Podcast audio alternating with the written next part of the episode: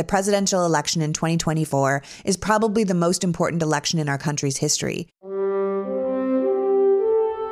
You're looking at a Biden Trump rematch that two thirds of the country doesn't want. I'm Dave Gardner. I'm running for president. The billionaire class has been taking everything and leaving everybody else to fight for the scraps. You're right to talk about economic growth and restoring that American dream. Gross domestic product uh, has now become a fetish. You have stolen my dreams and my childhood with your fairy tales of eternal economic growth. We humans have outgrown our planet. Is growth really making us richer or is it making us poorer? We've got to scale back. We need people to reimagine a lifestyle which requires much less energy and material. Didn't Elon Musk actually say one of the biggest issues that we're facing is underpopulation? Let's not be afraid to talk about overpopulation because it is not about taking rights away from people. It is about giving opportunities to women, children, and future generations. I'm Dave Gardner, independent candidate for President of the United States, and this is the podcast that chronicles my campaign for president. Welcome to Dave the Planet. We've got a planet to save, and the U.S. really needs to do its part. You can learn more and follow my campaign at davetheplanet2024.com. Now, I'm not a Republican, so I wasn't invited to that GOP debate, but I will be answering those debate questions see what happens. All right, our first question, the opening question, is one for all of you. Donald Trump is the first ex president in more than 100 years to run for the White House again. And he remains popular among Republican primary voters as his legal challenges mount. Governor DeSantis, let me begin with you on this one. Speak to Republican voters who are supporting Donald Trump. Why should you and not him be the Republican nominee to face Joe Biden a year from now? Well, first of all, I'm not a Republican. Republicans have abandoned environmental integrity in favor of economic growth, corporate profits, and cheap gas. As for Trump, everyone knows he's unfit. He's arrogant and ignorant, a bad combination. He's dishonest, morally bankrupt, and a crook. But I'm a better choice than any Republican running. Because of their environmental positions, a vote for them is a vote for a dead planet. A vote for me is a vote for a bright future for your kids. The climate crisis, freshwater crisis, fertile soil depletion, species extinction, plastics pollution, and other toxification of our land, air, and water are all signs we've outgrown the planet. We're in ecological overshoot. I'll treat that like the emergency it is and launch a national project to end that emergency. I'm the only candidate, independent or any party, who promises to lead the nation to come together and do what is required to leave your children a healthy planet and a chance for a decent life. Uh, the Israel Hamas war is barely a month old. Tonight, Israeli troops are fighting inside Gaza City with over 200 hostages who remain captive there, and civilian casualties mount inside Gaza.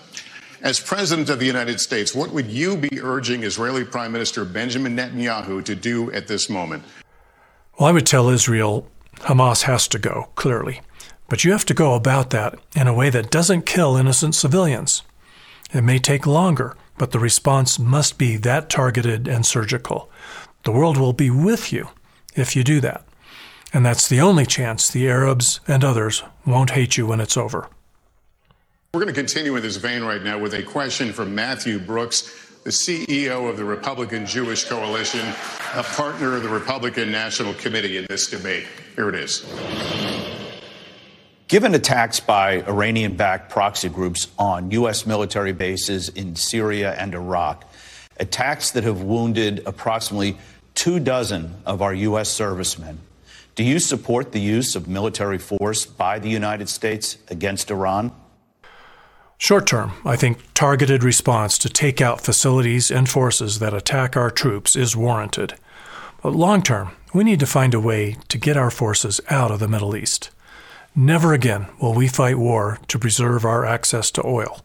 We will fight a war only to defend a democracy under attack by another nation or to defend against atrocious violations of human rights. Now, our second and final question from Matthew Brooks of the Republican Jewish Coalition. Please watch. Jewish students across the country are threatened and under attack. What do you say to Jewish students on college campuses who feel unsafe given the dramatic rise in anti Semitism?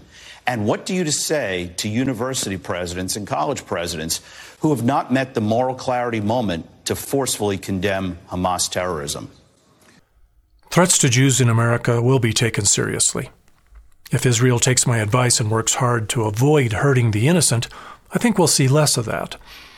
While Israel has the right to defend itself and to eradicate Hamas, Israel's current response is muddying the water and making moral clarity difficult. We all have a right to free speech, just not hate speech. While pro Hamas speech is disappointing, much of it is not illegal. We can't force students or other protesters to offer only pro Israel rhetoric.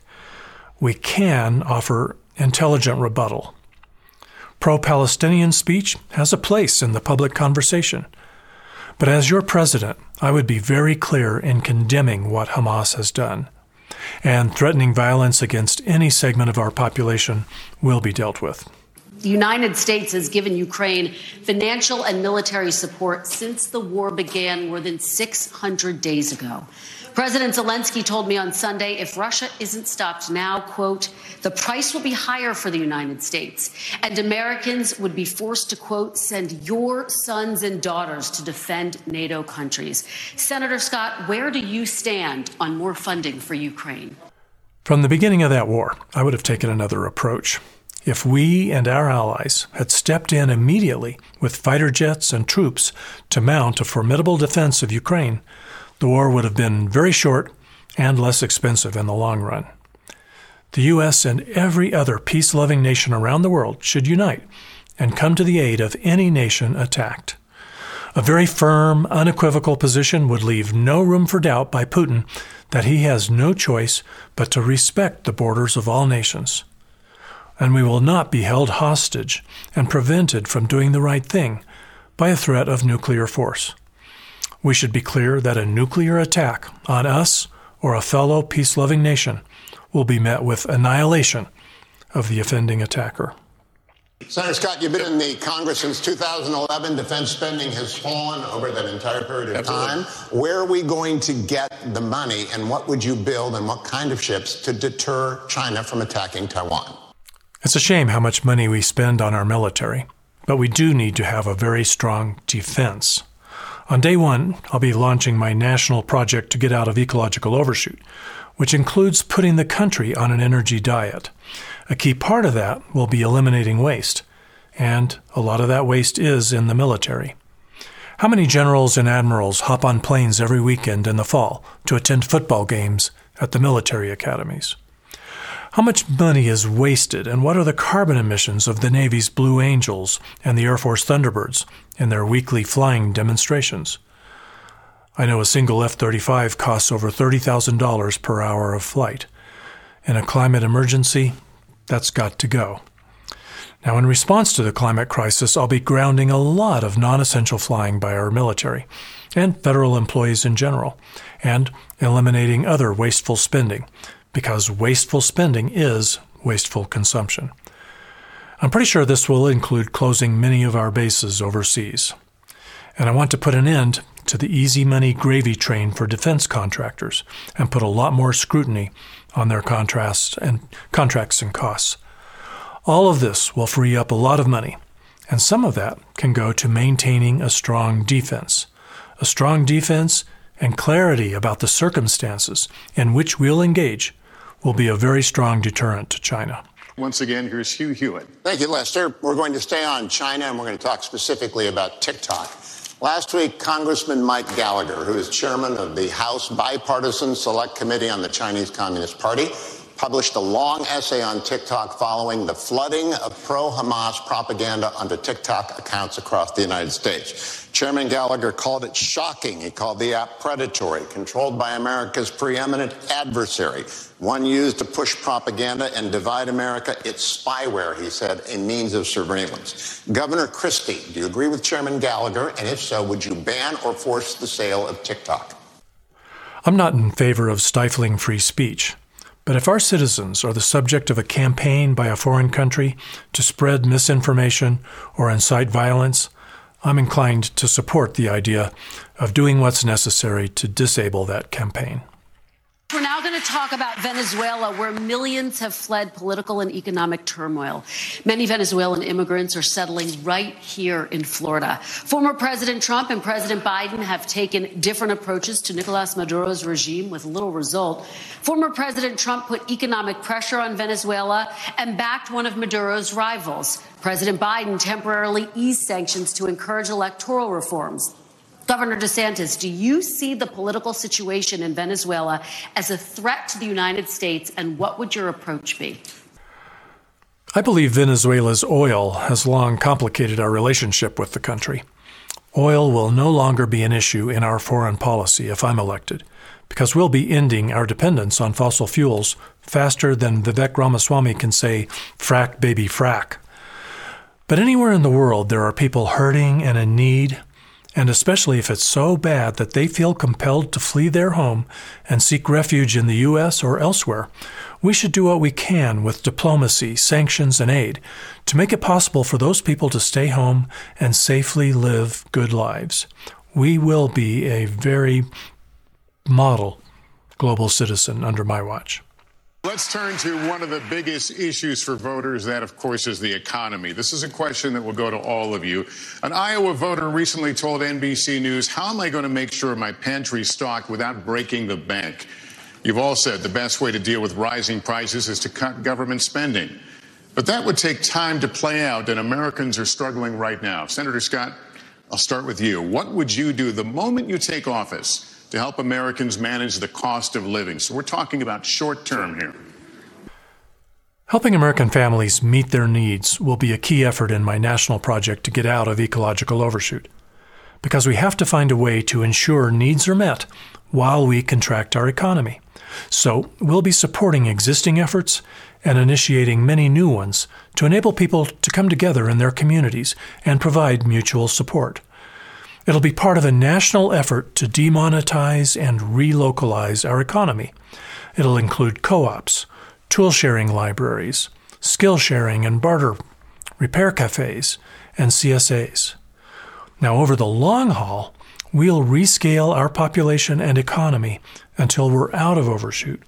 That will bring prices down and free us all up from paying the costs of growth. I urge you to read about my economic policy and my national project at DaveThePlanet2024.com. Let me come at this from a slightly different direction. Americans in rural communities are being especially squeezed by inflation right now. An Iowa State University study found that last year inflation cost rural households about an extra $5,000. How would you specifically help rural Americans who are suffering right now? I have good news for rural Americans. Under my national project to get the U.S. out of ecological overshoot, we'll be relocalizing our economy and depending far less on other countries for goods. We'll be taking the miles and carbon emissions out of the supply chain. People will want to live closer to their food. Rural communities will see a resurgence. One of the big costs of rural living is gassing up that pickup truck, we're going to do everything we can to eliminate the need to drive all those miles and to power that with fossil fuels. So, rural living is going to be more attractive to more Americans. Americans could see their Social Security benefits drastically cut in the next decade because the program is running out of money. Former President Trump has said, quote, under no circumstances should Republicans cut entitlements. Governor Christie, first to you, you have proposed raising the retirement age for younger Americans. What would that age be specifically, and would you consider making any other reforms to Social Security? Once familiar with my platform, you'll realize I'm not one to promise short term ease and comfort at the expense of future generations. This is Adult Swim, and I think you can handle the truth. The truth is, we do need to raise the retirement age, which is fine because 65 is the new 45. It's middle age. Congress is a good example. The average senator is 64, and four are over 80. Of course, we need to fix that with term limits, but the point is, most of us are very productive well past 65. So I will advocate raising the Social Security eligibility age, but gradually, so it has the most impact on those who have plenty of time to plan for it. But we can also shore up Social Security by eliminating the cap on earnings subject to Social Security and instituting some means testing so people like Warren Buffett and even failed, impoverished real estate developers like Donald Trump can't draw benefits. What I won't do is try to get the women of our country to birth more babies.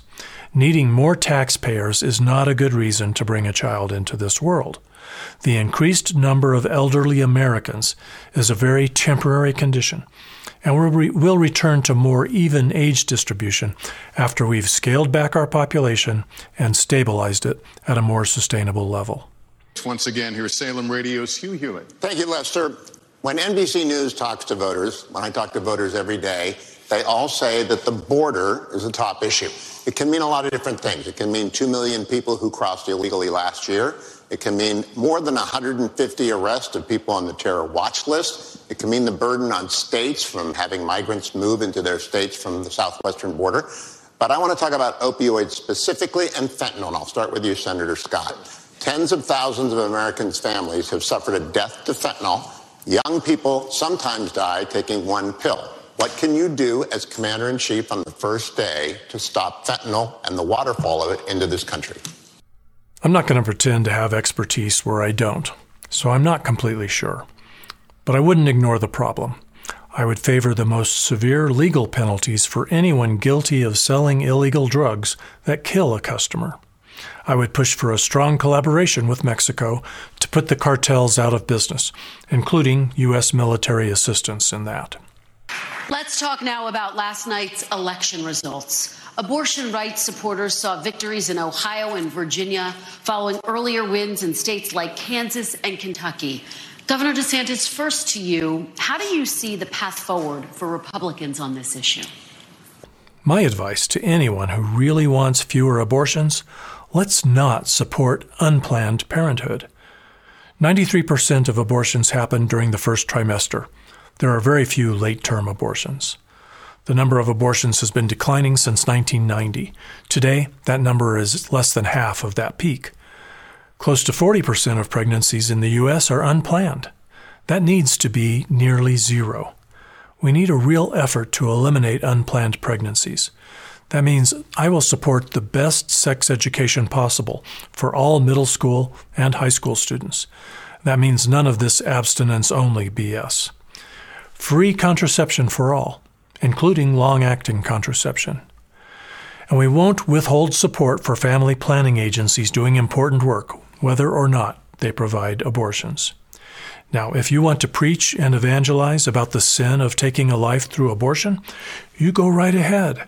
But let's keep the men in Congress and state legislatures out of the exam room and let patients and their doctors make the best decisions they can about their health care and specific situations. I'll ask you each to please use your closing statement to focus on any topic you didn't have time to address and why you and not former President Trump would be the party's best choice to tackle these important issues. You each have a minute. A vote for any candidate on that GOP debate stage is a vote for a dead planet. I'm running to defend our children's right to a healthy planet.